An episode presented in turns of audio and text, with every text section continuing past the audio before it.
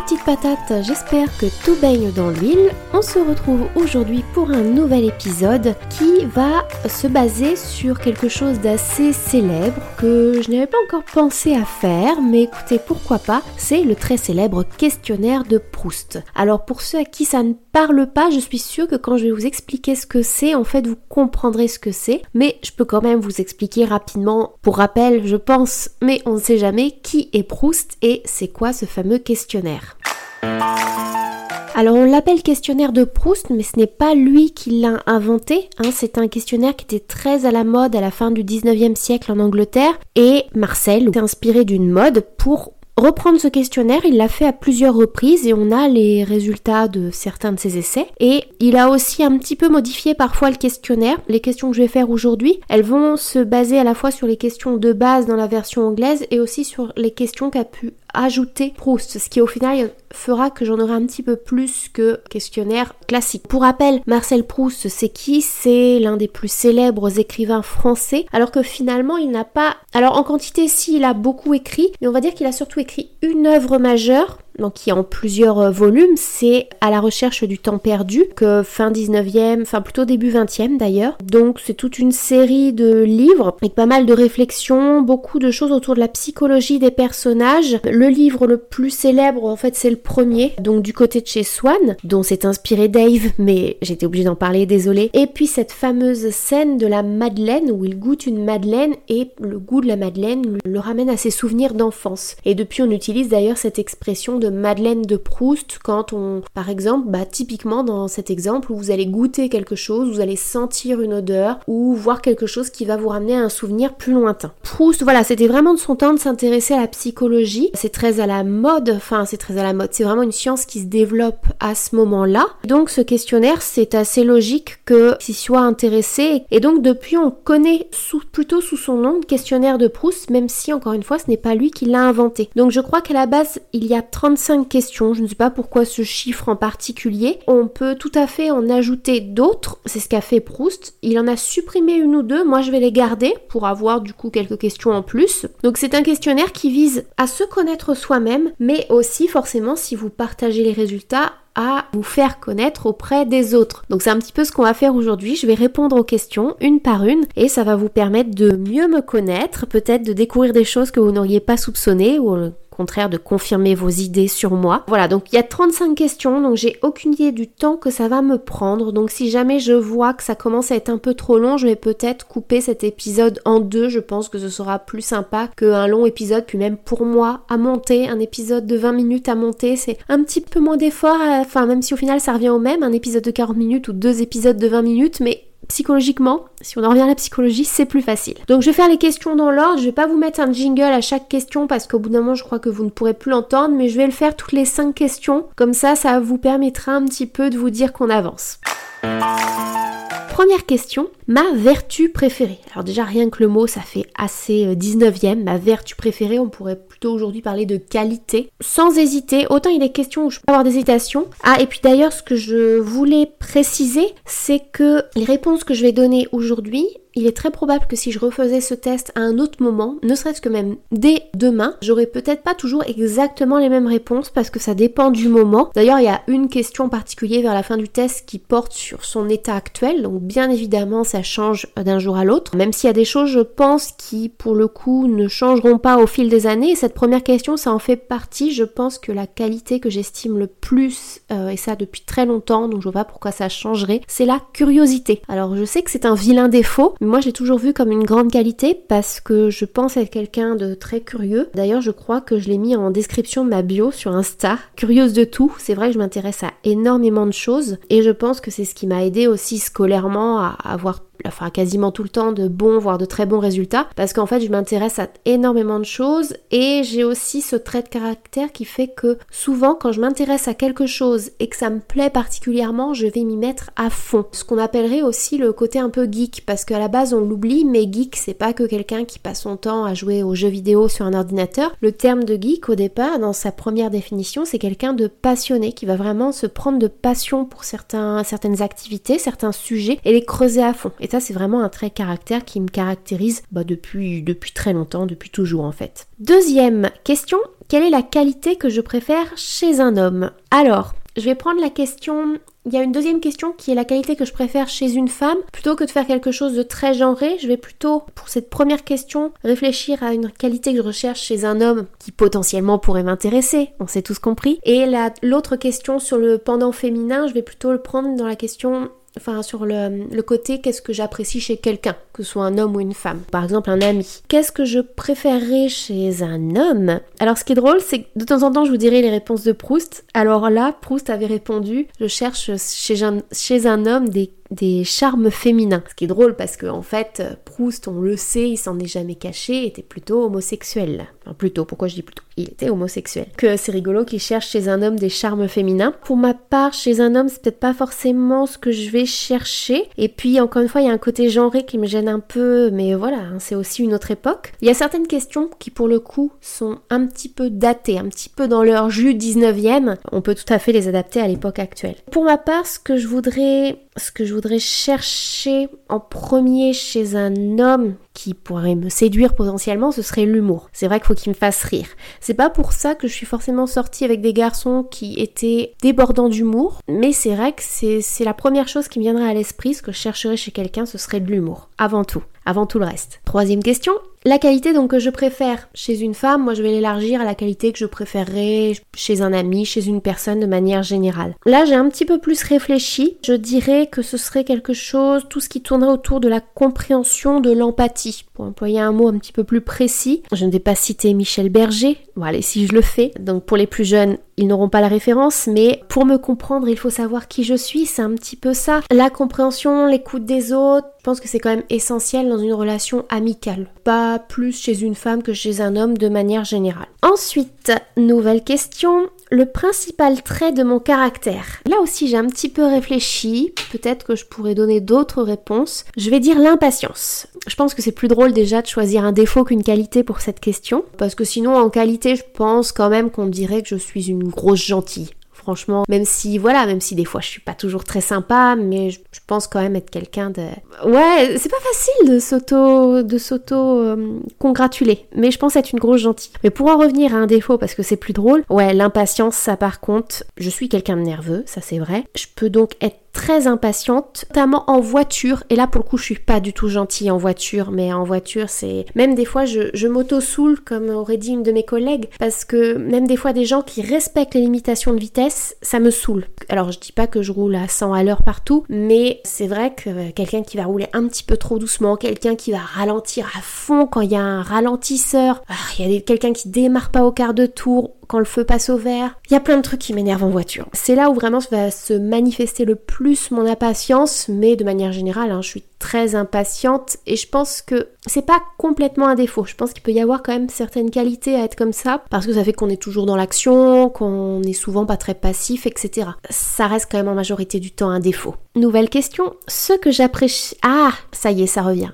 Pour ceux qui ne le savaient pas, j'ai fait de l'orthophoniste plus jeune parce que je n'arrivais même pas à dire mon propre prénom. Et ben voilà, Là, vous en avez la preuve. Donc, ce que j'apprécie le plus chez mes amis. En vrai, c'est dur à dire. Ce que j'apprécie le plus, ce que j'apprécie le plus chez mes amis.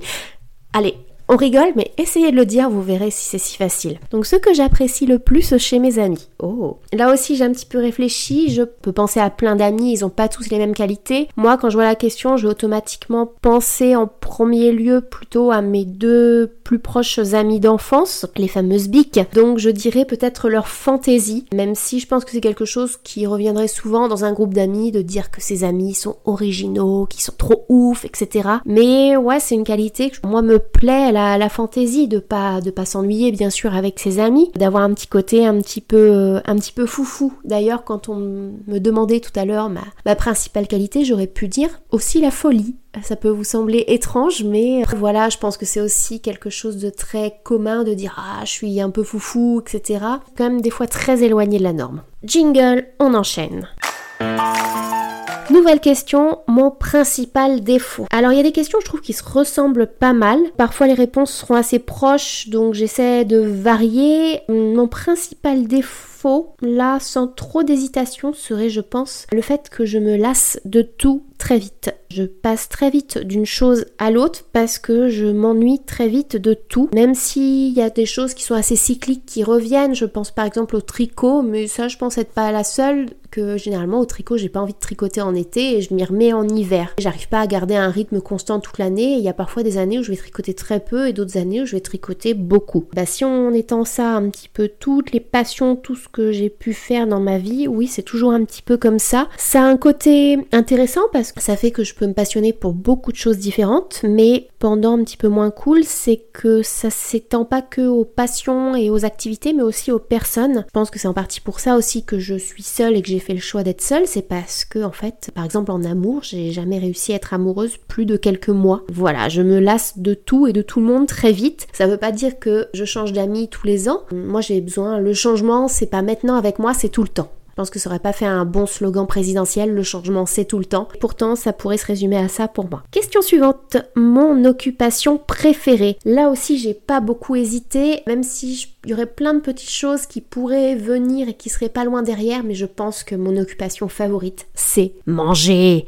Oui, manger. Voilà, je pense comme beaucoup de monde en fait, même s'il l'avouerait pas tout de suite en premier. Alors c'est pas que une occupation, c'est aussi un besoin vital, mais vraiment c'est une passion parce que je me rends compte que c'est tout ce qui va avec le fait de manger. C'est pas juste manger pour manger, c'est aussi bah, le fait de cuisiner. J'adore cuisiner, j'adore aller de temps en temps au restaurant. J'aime aussi, alors faire les courses toujours, mais je vois pas ça comme la tâche ménagère la plus relou, clairement. Même parfois, j'ai certes, parfois j'ai du plaisir à aller faire des courses quand je sais que c'est pour réaliser certaines recettes précises. Et quand c'est les courses, ça consiste à aller au marché le samedi matin, par exemple. Alors ça, j'adore. Chercher de nouvelles recettes sur des sites, tester des recettes et puis faire goûter mes recettes. Ça aussi, je, je cuisine la plupart du temps pour moi, mais ce que je préfère avant tout, c'est partager ce que je vais cuisiner avec les autres, même si je suis pourtant quelqu'un assez individuel, bah j'aime bien, j'aime bien partager avec les autres quand c'est bon, mais quand même assez souvent c'est pas mauvais ce que je fais. Mon occupation préférée, manger. Mon rêve de bonheur. Il y a des questions pour lesquelles j'ai un petit peu réfléchi, je l'ai retourné plusieurs fois avant de me dire ça veut dire quoi exactement? Alors je sais pas si c'est mon rêve de bonheur par exemple ici pour euh, la planète, pour l'humanité ou juste pour ma pomme. Donc on va dire que c'est juste pour ma pomme. Et donc mon rêve de bonheur, ce qui m'est venu assez naturellement, c'est tout simplement le fait d'avoir un enfant parce que c'est clairement pas gagné, parce que si je veux avoir un enfant, bah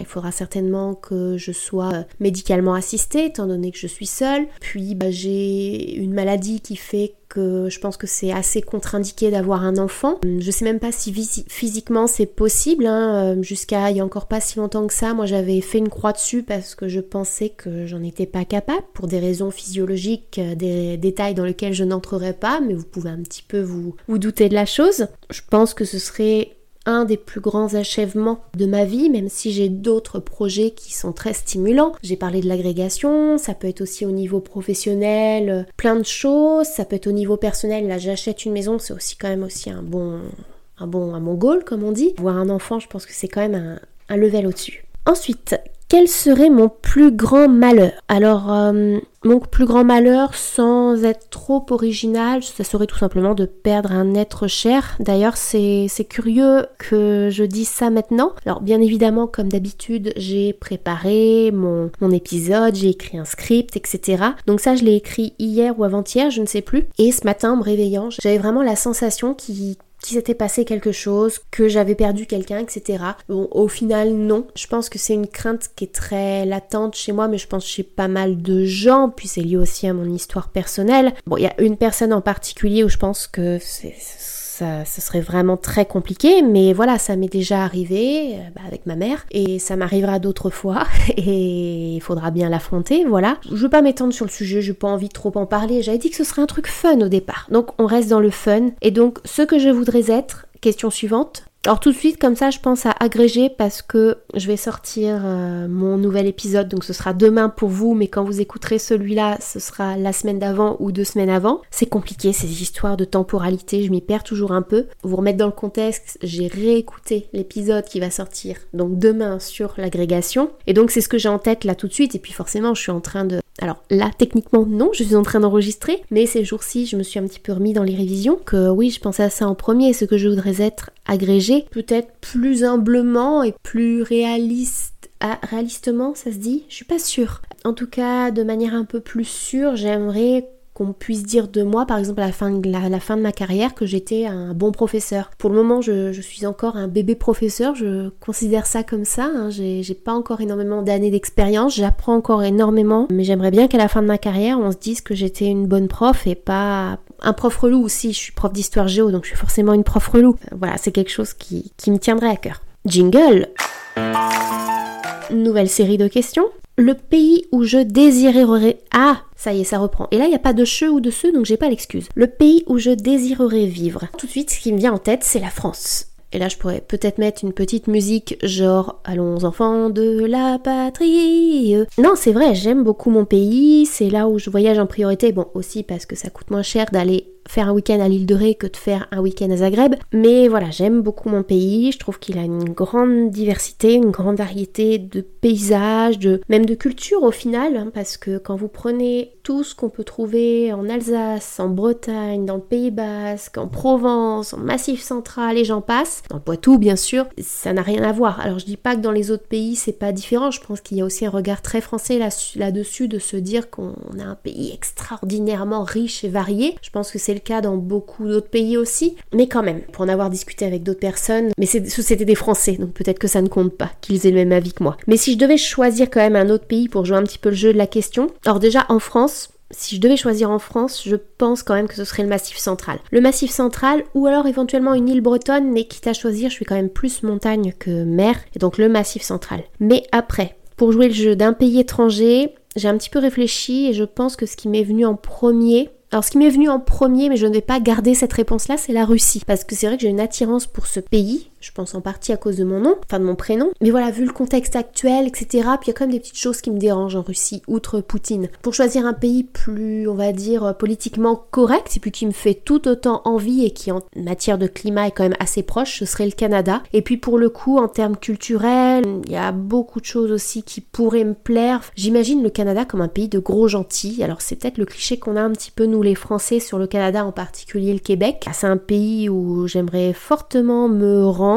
et je pense quand même que j'y arriverai un jour. C'est d'un autre niveau financier que simplement, par exemple, le Portugal que j'ai pu faire euh, au printemps. Franchement, si on regarde régulièrement, il y a des billets d'avion des fois qui peuvent être franchement assez accessibles. Après, voilà, c'est la vie sur place qui est peut-être un petit peu plus compliquée. Si je devais choisir, pas seulement voyager, mais aussi hein, la question c'était y vivre, un pays où je pourrais me voir vivre, ce serait un pays aussi qui aurait une culture, je pense, assez proche de la mienne. Et c'est sûr que c'est plus évident pour moi de me dire que ce serait plus simple de vivre au Canada que justement en Russie. Question suivante, la couleur que je préfère. Et alors là, sans aucune hésitation, sans même réfléchir, c'est le vert. Vous avez eu peur que je dise le rose, hein Mais non, c'est le vert. On le retrouve un petit peu dans ma dans ma fameuse DA. Je, ne sais pas exactement ce que veut dire ce mot. Enfin, si je sais, mais euh, enfin, ça me fait marrer sur, euh, sur les réseaux qu'on voit tout le temps les, influenceurs parler de DA. Bon, bref, euh, en tout cas mon, mon design un petit peu vert patate, c'est quand même très vert puis, bah voilà, vert, patate. Voilà, c'est. Enfin, tout est dans le nom. Est-ce que j'ai besoin de développer sur cette question? Je crois que j'en avais déjà un petit peu parlé justement dans l'épisode introductif sur pourquoi le nom de vert patate. Donc voilà, j'aime la couleur en elle-même. Je trouve que c'est une couleur, peut-être que ça je l'avais pas dit, mais qui offre une diversité énorme. Par exemple, si je dois comparer avec d'autres couleurs, alors peut-être que les gens qui sont spécialisés dans l'art ou je ne sais pas, sur la physique, etc.,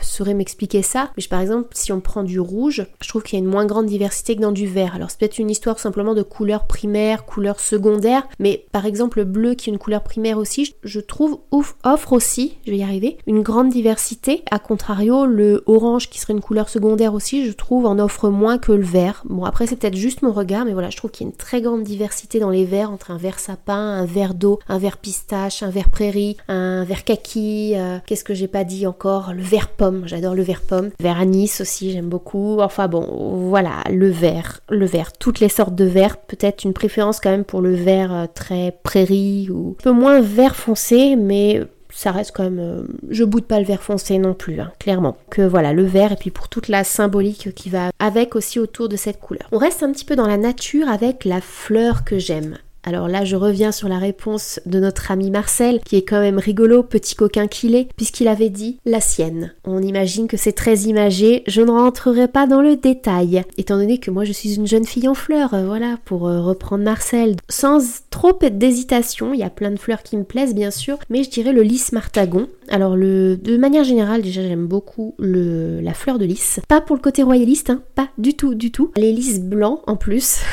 là vous allez avoir du mal à me croire quand je vous dis que je suis pas du tout royaliste, mais c'est vrai que je trouve que le lys blanc en particulier est vraiment une très belle fleur. Alors pas le lys euh, trompette, alors je crois que c'est un autre nom, mais vraiment euh, le lys qui s'ouvre avec des branches et tout. Et quand je vous dis ça, je fais le geste d'une fleur qui s'ouvre, c'est magnifique. Heureusement que ce n'est pas filmé ces podcasts. Le lys blanc, je vous parlais au départ du lys martagon plus en particulier parce que ça vous n'allez pas le trouver chez le fleuriste. C'est une plante de montagne. Je sais pas si elle est protégée, mais en tout cas c'est quand même pas courant d'en rencontrer. Pour la petite anecdote, mais ça je vous en reparlerai peut-être. Le lys martagon, c'est vraiment la fleur que j'ai trouvée au sommet du plomb du Cantal quand j'avais fait ma traversée du Massif central, bah, il y a 5 ans maintenant je crois, en tout cas juste après que j'ai eu le CAPES, et donc c'était vraiment symbolique pour moi d'arriver là-haut après 150 euh, km de marche à pied et de trouver cette petite fleur que j'adorais déjà beaucoup, et d'en trouver une là, ça me semblait tellement fou, ça me semblait être un, signe. Voilà, donc le lys martagon, vraiment, alors que pourtant c'est une fleur rose-violette, c'est pas du tout mes couleurs, mais c'est tellement joli, c'est tellement peu courant aussi. J'ai un petit faible pour cette plante-là. J'essaierai de vous mettre une photo que j'avais prise justement de ce fameux lys martagon à la suite de, cet épisode. Vous savez, maintenant quand je fais un post, je vais essayer, je vous garantis pas de pouvoir le faire à chaque fois, mais là pour le coup, je devrais pouvoir le faire, vous mettre au minima, à minima, cette photo de lys martagon sur le compte Instagram de Vert Patate. Encore deux questions et on va s'arrêter là. Donc,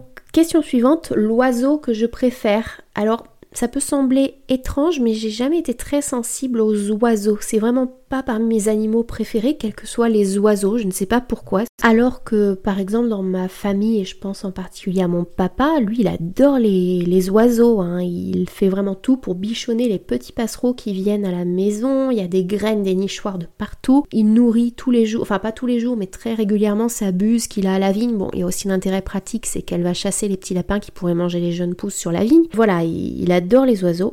Et moi c'est vrai que c'est quelque chose auquel je suis pas très sensible, même si je suis très contente d'avoir des oiseaux qui chantent à ma fenêtre le matin, et j'en ai, même si j'adore voir des oiseaux, etc. Mais c'est peut-être pas parmi les animaux que j'aurais cité en premier, et c'est dommage, dans le questionnaire de Proust, il n'y a pas une question spécifique aux animaux, mais aux oiseaux. Donc jouons au jeu des oiseaux. Là, j'ai un petit peu réfléchi, et je vais dire, je pense, le héron. Pas la réponse à laquelle vous vous attendiez, mais le héron, je trouve qu'il est très élégant. On en voit régulièrement, mais pas non plus tous les jours. Parfois même, et de plus en plus, je trouve, on voit des hérons blancs alors moi j'y vois un petit peu des signes quand je vois des hérons blancs souvent de me dire que je ne sais pas, que hum, il y a une situation qui va peut-être se dénouer, quelque chose comme ça. Bref, j'aime bien les hérons de manière générale. Ça me fait aussi penser à ce dessin animé que si vous êtes euh, d'à peu près la même génération de moi, vous avez forcément déjà vu et qui a dû vous traumatiser vous aussi. Mais moi j'adorais ce dessin animé, c'était les animaux du bois de Katsu avec euh, ces animaux qui essaient de fuir, euh, enfin qui essaient, qui doivent fuir leur, leur mare autour de laquelle ils vivent pour aller s'installer ailleurs parce que il va y avoir des constructions qui vont détruire leur mare et ils se font tous écraser, tués les uns après les autres. C'est horrible ce dessin animé. Mais j'aimais beaucoup les animaux du bois de Katsu et il y avait un, il y avait un héron parmi les personnages principaux, on va dire.